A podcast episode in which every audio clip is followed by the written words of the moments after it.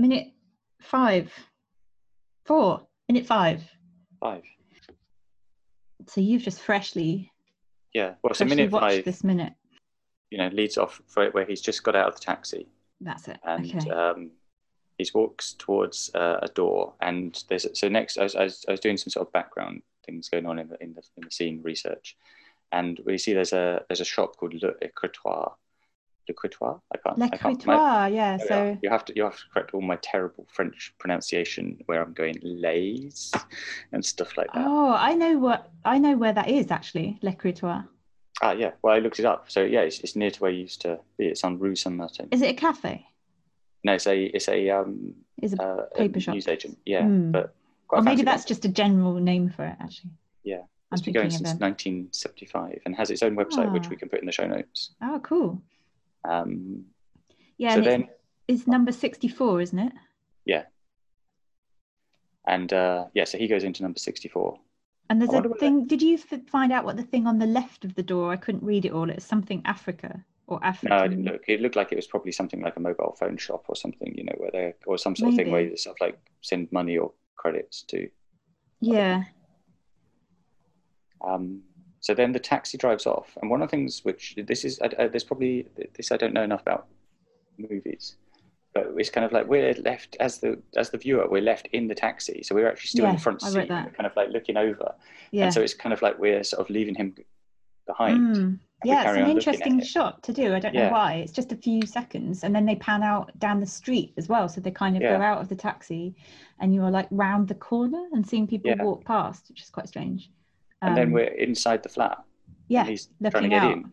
And so it's yeah, it's kind of strange because like I guess sometimes like a film is shot where you know it's almost just like you would just pick a kind of point in the room that just covers the room nicely, and then sort of just Mm. things take place, which is a bit like you're kind of seeing a, a play or something because it's just like you have a good seat and the audience, and you just remain most basically in that seat, and then it kind of cuts maybe to close-ups, but you don't really feel that like the the viewer has any kind of degree of sort of personality or or like Mm, presence. But with this, you know, when you start doing you're things like it. that, yeah, It also So, gives you that feeling of. Uh,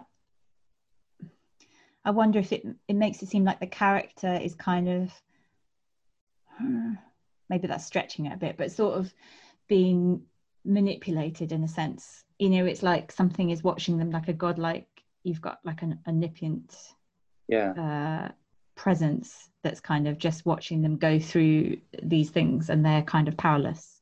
yeah. I think we'll have to definitely look it up because I bet there's a word for this because it's not all the shots as Hmm. well. No, it's definitely like when it's like you're looking at him coming through the door, but then immediately after that, it then switches to well, this this woman then kind of opens the door and sort of and kind of very quickly as well addresses him saying, you know, who are you? What's your name? Or something. Is that right in French? Yeah, well, I had to. Um, I didn't have subtitles, so I was trying to w- work out my French. But she's. Um, they've got those like really nice French lattice iron work doors, which are, maybe it's really reminiscent. Um, and she's like a, and I couldn't remember the name for it, and I think it's like a gardienne. Is all Oh, I can like think of. Um, yeah, like uh, or con- concierge. I don't know if it's concierge. That sounds too fancy. I Yeah, feel I like feel there's like- another name for it, but it, it's this thing that still existed when I lived in Paris. It's quite old fashioned, but they'd usually have it they're in New York essentially a as well. housekeeper. Yeah, in New York, it's it's quite common to have a yeah superintendent, which they just call the super. yeah, super. And they take care of things like you know if it's a if it's a large enough building, then they take care of things like ensuring the heating system is Yeah. working. yeah, um, and cleaning and like fixing yeah. things, and they live in the building. And in, Yeah, in so they Paris, they're reduced usually yeah like an old.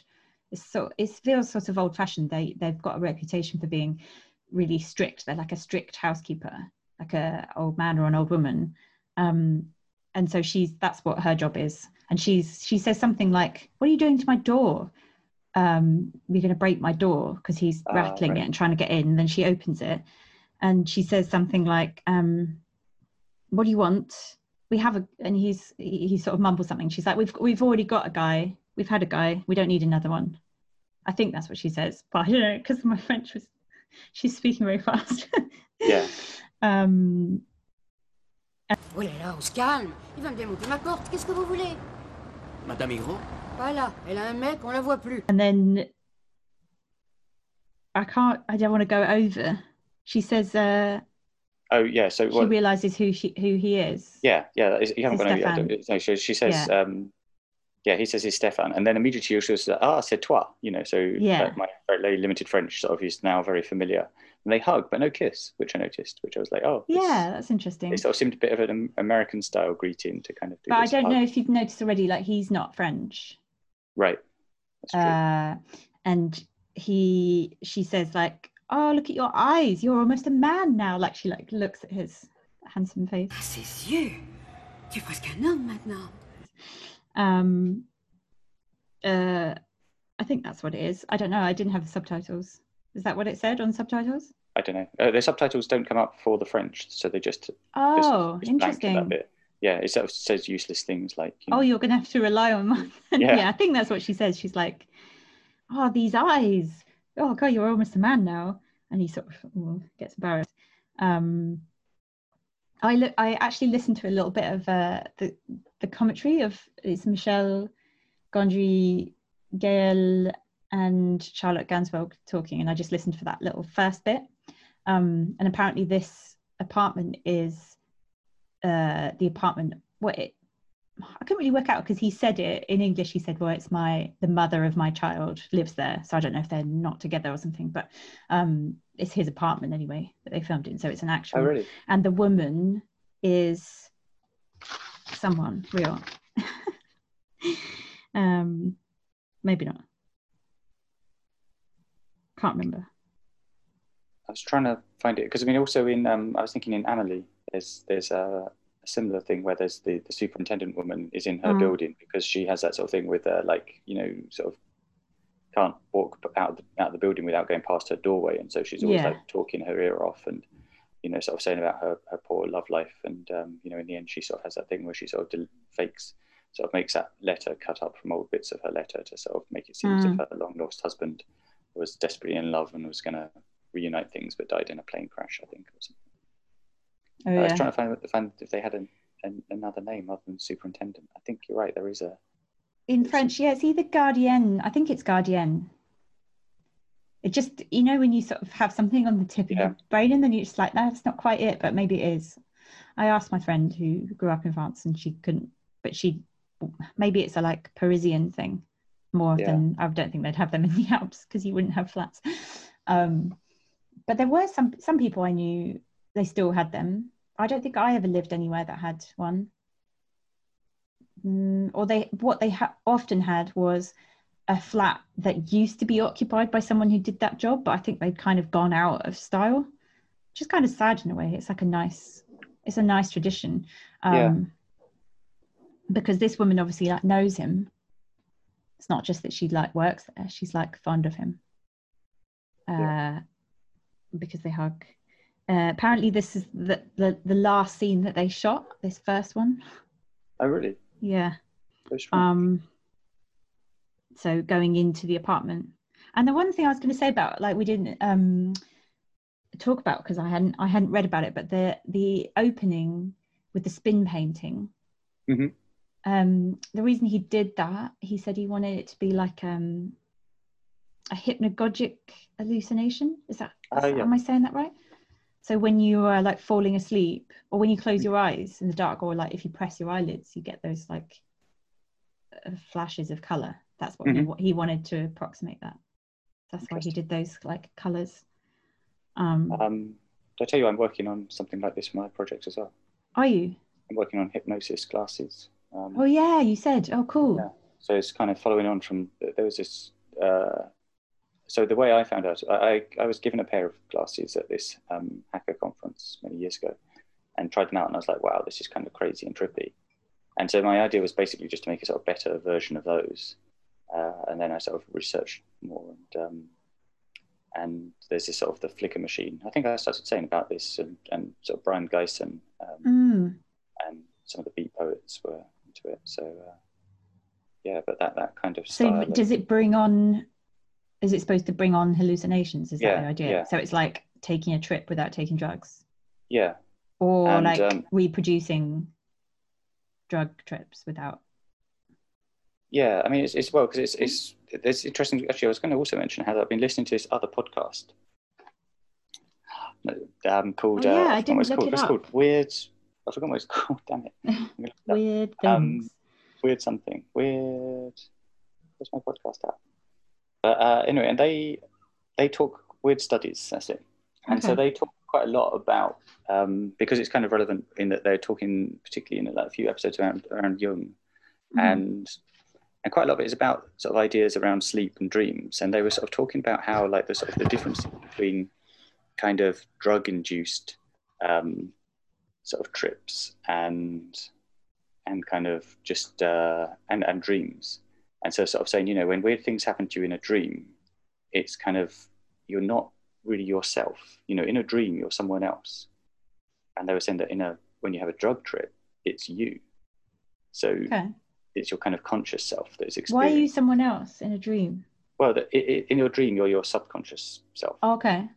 and in in re, in a trip, you're your conscious self.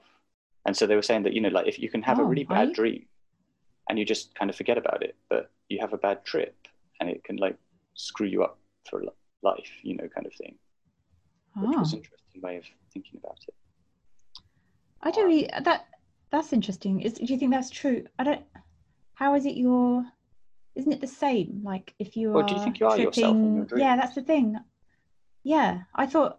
Well, the Freudian analysis is that everyone in your dream is you. Yeah, Is that Freud? Actually, I don't know if that's Freud Well, or Jung.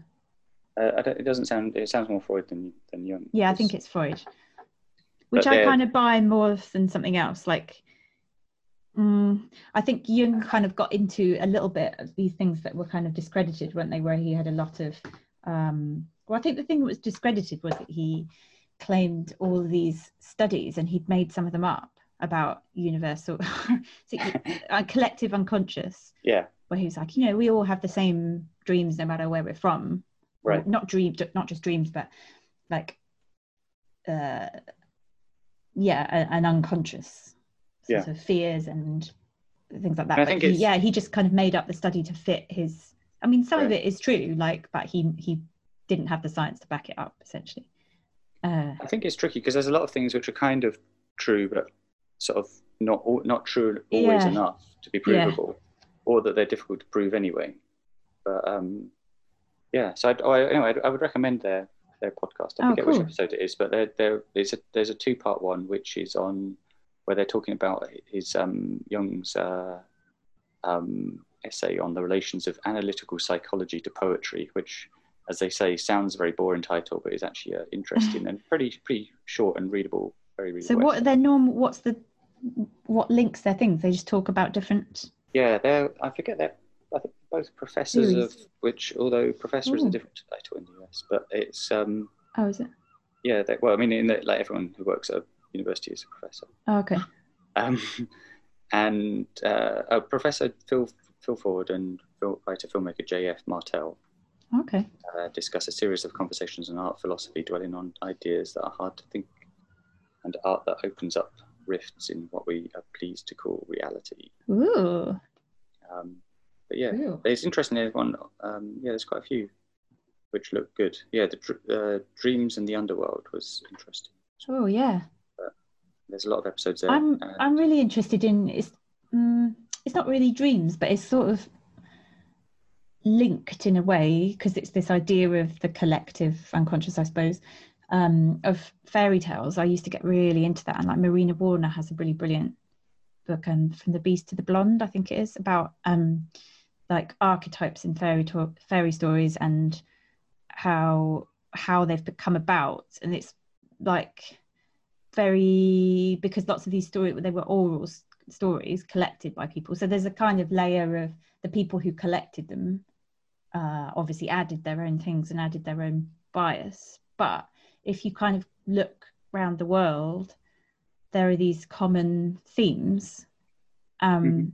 and i find them i find them quite interesting and they are kind of linked to dreams because when you you have these sort of archetypes and dream things that represent particular fears or like i don't know i suppose it's just like basic human Yeah, but there's interesting Mm, things. I need to look but- a lot at. There's sort of some of the studies because someone else just got in touch in the building because they were doing some anthropological study, and I was saying about how Oh. this, and they were like, "Oh, you do you know about?" They were like, "Oh, you must have read all about the the, the dreams of the Aboriginals." And I Oh was like, yeah, dream time. yeah but um so but yeah sort of these sort of how dreams sort of um you know their sort of importance and relevance in in other Mm. sort of cultures which have been more sort of preserved or isolated Mm. So what was your octopus dream? Tonight, I'll show you how dreams are prepared.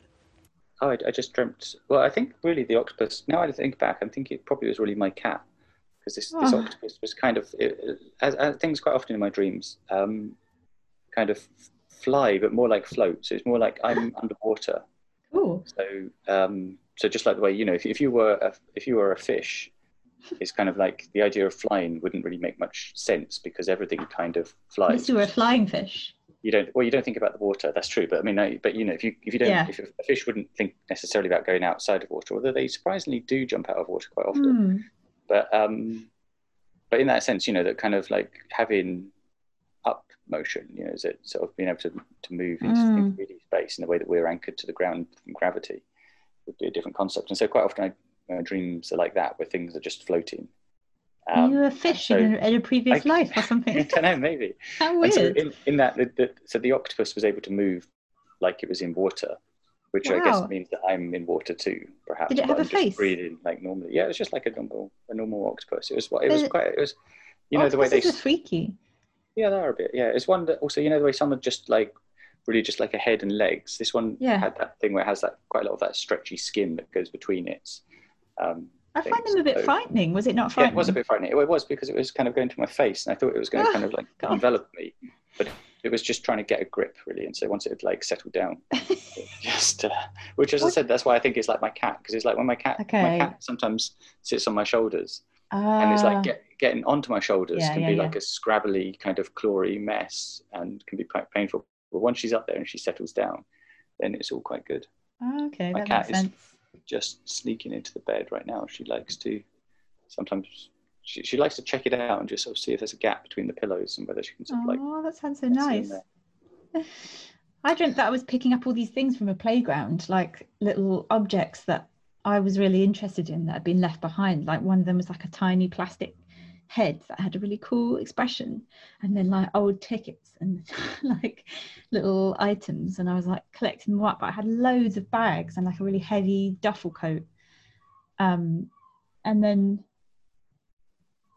and everybody else around me was taking part in this sort of drum circle and then like dancing in pairs and i was like oh glad i'm not doing that and i was like rooting around on the ground between them picking up all this stuff.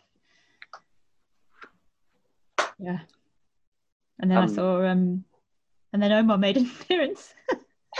And then i have to leave him out.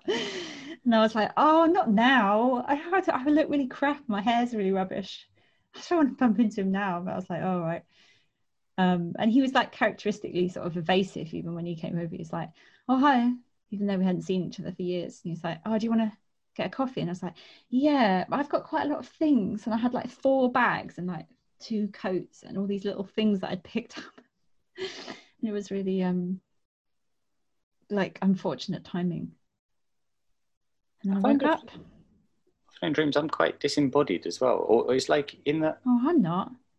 uh, But, but I don't see my own body. You know, so it's I like even if I'm doing something, I don't see hands. I know what I'm wearing. I don't like see myself, but I know that I'm there and I'm walking around and I kind of am aware of my I'm not like, yeah, disembodied. Wow, that's quite cool. That's how is it relaxing? Because I find I don't know. What the swimming idea, or Yeah, that idea of sort of float being floaty. yeah, it can be really nice. Because I'm I feel quite Yeah, tired I a- sometimes when I wake A up. wait list. Hmm. Um, I've I haven't actually shown you yet, but I'm also working on a kind of thing to visualize. Maybe I have shown you. I don't know. But yeah, you showed me with dreams. like coloured light. That's really cool. Oh yes, I'm also doing a kind of map to Mm. dreams, which uh, I've got. I've got so many notes somewhere else. There was this. There was this woman some years ago who was doing maps to dreams, but they're very. They're quite different. These are. They're sort of a bit like astrological maps. Hmm. Um, I found a dream. I found my old diaries this week, um, and I went through this box and I found like, oh god, so many diaries, but I found my diary from when I was about 11 to 14 or something. Um, and I had all these, I'd written down all these dreams. And it was really weird to read, read dreams from that long ago. Um, and you can kind of see, like, I mean, it's not only people in them that are not in my life now, but also the kind of fears that you have at that age or the things that you're worried about. Like, and I've interpreted them at the bottom. And there's one like nightmare. I always had nightmares my whole life. But there's this one, and it's so about that period of your life when you're kind of, because I think it, or maybe this was a bit later, because it was when I was taking options or something, or deciding what to do, what subjects to take mm-hmm. and so it's all about like decision making and if i'm going to make the wrong decision and um there's these like dolls driving this car and it's really terrifying and the and they the dolls look really freaky and they all look round and look at me ah yeah um interesting that's interesting you've got your you've got dream um, mm. diaries from that age i i was um I could read it to you. I don't know if it would be boring. Yeah. No, that'd be interesting. The um, well, I you know I've been I've been sort of collecting dreams from um, weird throat gurgle there. Um, yeah, collecting dreams. There's this, there's a couple of databases online. There's there's Dreambase.net mm. and Sleep and Dream Database, and um, the there the thing that's is kind of annoying is is like the lack of good metadata. It's it's tricky to sort of you know so sort of tie in the text of the dream back to other attributes about mm. the person who dreamt it. Yeah. Anyway, so like one of the ones they have is there's this person called Izzy, and they have them at different ages, and so they have oh, dream cool. like twelve to twenty two. And one of the things that's quite interesting is that because I was doing this really just to, to try and because the, the thing I'm doing for my map is to kind of extract words that are used in dreams and the kind of distances between the words are sort of the relationships that exist within the sort of context in which they're used in dreams. So I've, you know, the thinking is that sort of the the, the, the relationships between words and dreams is different to the relationships we have in non-dream sort of texts. Yeah, and sort of showing you know the way that terms are related. And there's some sort of interesting algorithms which are sort of a bit like how modern search engines work as to how sort of words are related which... oh well also that's such a cultural thing isn't it? And such a thing of the time. And it feeds on itself because it's a bit like when people have uh, these so-called kind of experiences of aliens or something it's like that thing of like what an alien looks like or what a spaceship looks like and once yeah. one person has said well this is what an alien looks like everyone's like yeah they look like this and it's like that's the same because people yeah. it's kind of been planted in someone's head and it's the same with words we get these kind of phrases and that are so part of our how we express what yeah. we feel and it's quite hard to get outside of that and to make it personal and not just general I suppose if you are a writer and you spend time crafting words, then you can kind of try to yeah express it differently. But generally, people will just kind of use the language that everyone uses, so it becomes yeah more about how people talk than about the actual dream. Yeah, and that's the thing that's always yeah, as to like how the expressivity, you know, would sort of obviously put bounds as to what we can talk about anyway and, and how we yeah. do it. But yeah, it was, it was interesting looking at her dreams because you can sort of see, because one of the things I looked at as well is like by taking each each dream and then splitting it up into individual um, words or terms, and then also just looking at how many unique terms there are oh. in each oh. dream. Yeah, and it's interesting because it really it really jumps up at around age seventeen as well. It's interesting because what I, do you I mean it jumps up? So it well, so like the number of unique terms in a dream. Oh, she's got a big vocabulary. Yeah, that's it. And so it's really interesting, that suddenly you know that your dreams, you know, both your vocabulary expands and presumably and maybe also yeah. Sort of the depth of. I wonder if you do. I should know about that actually. I think in education there are studies about well that's that's much younger, but I don't know if that goes on happening. Like your vocab, you children get bursts of vocabulary if they are like if they are healthy and happy and you know in an environment where they're around uh, people talking but they should they get like different ages when they'll get like a a load of vocabulary, Yeah. it will just increase and then it will kind of plateau and then it'll increase again. But I don't know about that when you get that much older. This is my dream also- then. Um, There's like lots lots of things um, in life where you know you can get competent at it, but to stay good at it, you have to kind of keep practicing. And you know that's the same with sports or music. what vocabulary? Yeah, and I think it's the same with vocabulary as well. It's like if you don't keep reading and, and Yeah. writing, I mean, it, certainly you have to keep reading because it's like I found that a lot with with sort of certain academic texts. They do like to use fancy words, Mm, and then you know I'm constantly going through and being like, oh, what does that mean? I mean, or even if it's like I know broadly what I mean, I'm like, let me just check Yeah. the definition. 'Cause, like you know, reading also- philosophy. Have you ever tried to read like pure philosophy? It's just so hard and it's a different way of reading as well that I can't get my head around. You can't just read it, you have to study it. And it's like Yeah. a whole phraseology that's different as well. But in um, when we do GCSEs, I had to do this one year actually. When we get the text for the students, um, there was one year when there's just the because they all different schools have different texts that they can choose from, and then they have an unseen piece of writing, and obviously it's supposed to be geared for their age, but they differ enormously. Like some some of the texts that they chose, some of the samples were so much easier, and the one we got was so difficult, and I had to look it up. I mean, I don't see. This is the kind of thing that I'm, I'm sort of interested in, but I find it a bit. Uh, I'm not sure like who is deciding it. Like when they say reading ages of like this is this book is the reading age of this well you can you can put a load of text into like a, a sample form online and it will tell you what reading age it is. And there's certain words that are just beyond you know like a 15 year old is not going to know what this word is. Um and yeah it was interesting because the different texts that they'd chosen some of them came up as like reading age eight and the one that we had it was like we we put through a kind of um like we questioned it we queried it because the reading age was like 20 or something it was just like no way that a 15 year old is going to understand any of the, these words cat cat Cat just interrupting the recording. there. but i don't know who decides that like that these words are too hard for a 15 year old yeah, like Well, someone's job those- is to be to go through i don't know it's very there's those scores as well. Um, I think it might be one of the. I can't remember what it's called, but there's. I mean, you, you get it in in Microsoft Word ages ago, but there's sort of like reading scores, where Yeah. which is, is surprisingly is nothing actually to do with the.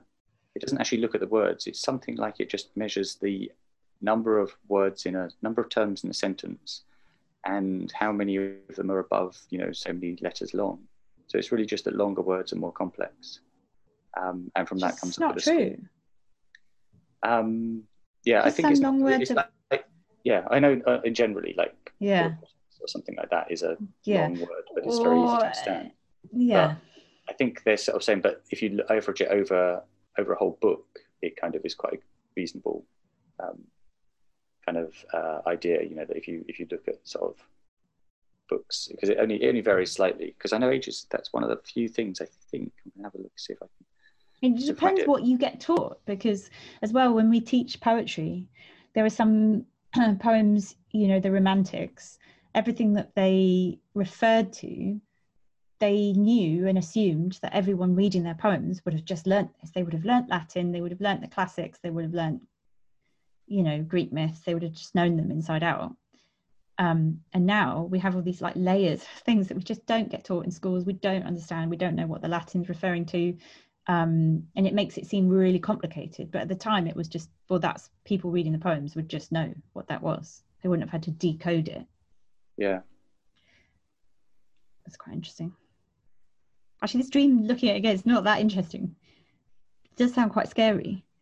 It's a Sunday dream as well, and it says uh, maybe fear of exams, so maybe it was like exam season on a Sunday. So that's probably. um, I went to some sort of club. Mirror at the top. Man said, "You're pretty and be careful," or something. Walking along road, silver car drove past with no one in it, no one driving, shit scared. With Amy, she went. With Bastian, that's my brother, Mum, and Becky, listening to Walkman, saw a car again, screamed. It drove past again with two dolls in each seat. With open mouths saying, Are you taking science? No, chemistry, A, B, S, C. so scared I couldn't move or talk. Becky said, Maybe the beast started it off. Woke up in a sweat and tense, scared. and I've my Wow. interpretation at the time was, What age is that? well, must have been 15 if it's exams, right? Yeah, I guess. Said exams maybe no one in car, loneliness, maybe fear of being lonely, dolls equals childhood. What to take next year? Oh no, line 14 then. Beast from Lord of the Flies. That's probably true. That's quite cool. It's like of the time. You'll have to type them all up and submit them into my, uh, Yeah, maybe. Still, that's just so my cringy. system. Oh Yeah. my god, It's not as cringy as the poetry. I copied all of the poems. I had about 10 poems in these diaries. And it's so embarrassing. I mean, they're like, if you were to make up like teenage poetry, you know, like Adrian Mole or something, I mean, this is just, they're literally, the titles are like, The Stream of Life, Ode to Ode to those I fancy. Ode to Kings, a nightclub. Um, lonely girl, misunderstood. so pathetic. They're so Yeah, this- bad. You They're can't so be your own bad. judge as well. They, they might, they might seem. No, It's because you're uh, without a different context. Who knows? no, they're so bad. probably couldn't. I but could maybe do you a reading bad. of them. Right, well, let's not read them out. All right, wait. Back to the podcast. No, back to the, not the podcast. We're on the podcast. I mean, not, back to the film. That's the. um, yeah, where do we get? So he's gone. I was going to say. So they walk up the staircase together. yeah, this lovely spiral It's- staircase. Yeah, which are common in Paris. You used to Yeah. live. Your, your your staircase was similar to that. Yeah, And um, and then they open a, open an apartment.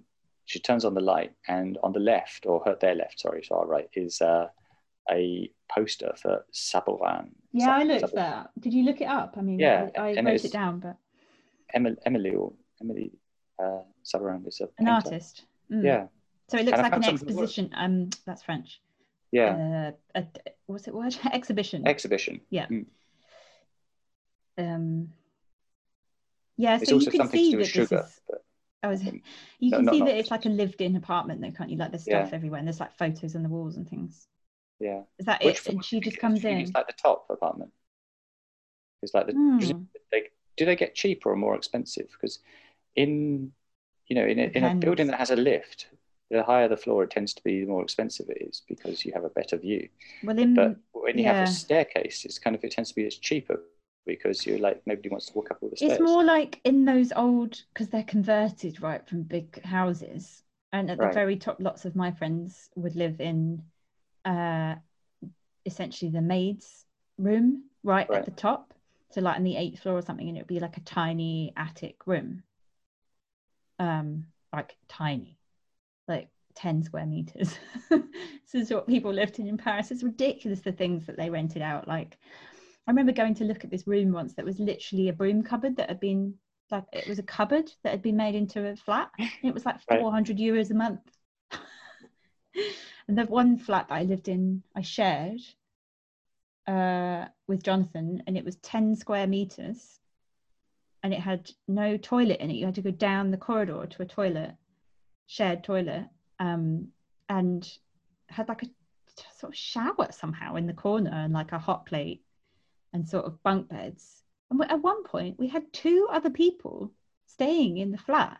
So there was four of us because there was this weird guy, Alien Mike, who lived underneath underneath the bed.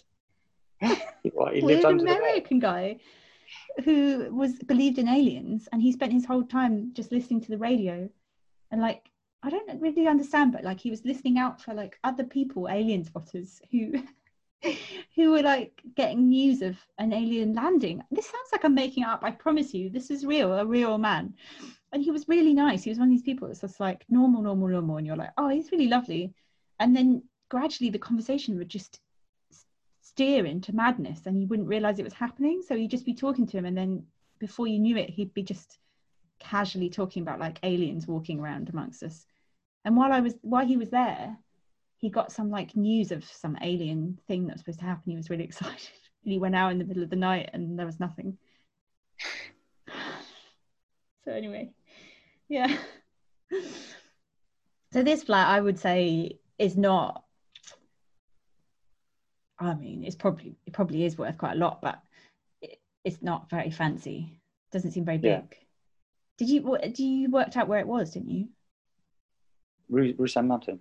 Which was which apartment? I Wasn't don't it- know. 'cause- Wasn't it 'cause- um wasn't it in the fifth near the near the Sorbonne? Yeah, it's, it's off just south of your old bookshop. Yeah, so yeah, so the fifth, which is quite posh because it's very oh, central. That's the cat biscuit machine.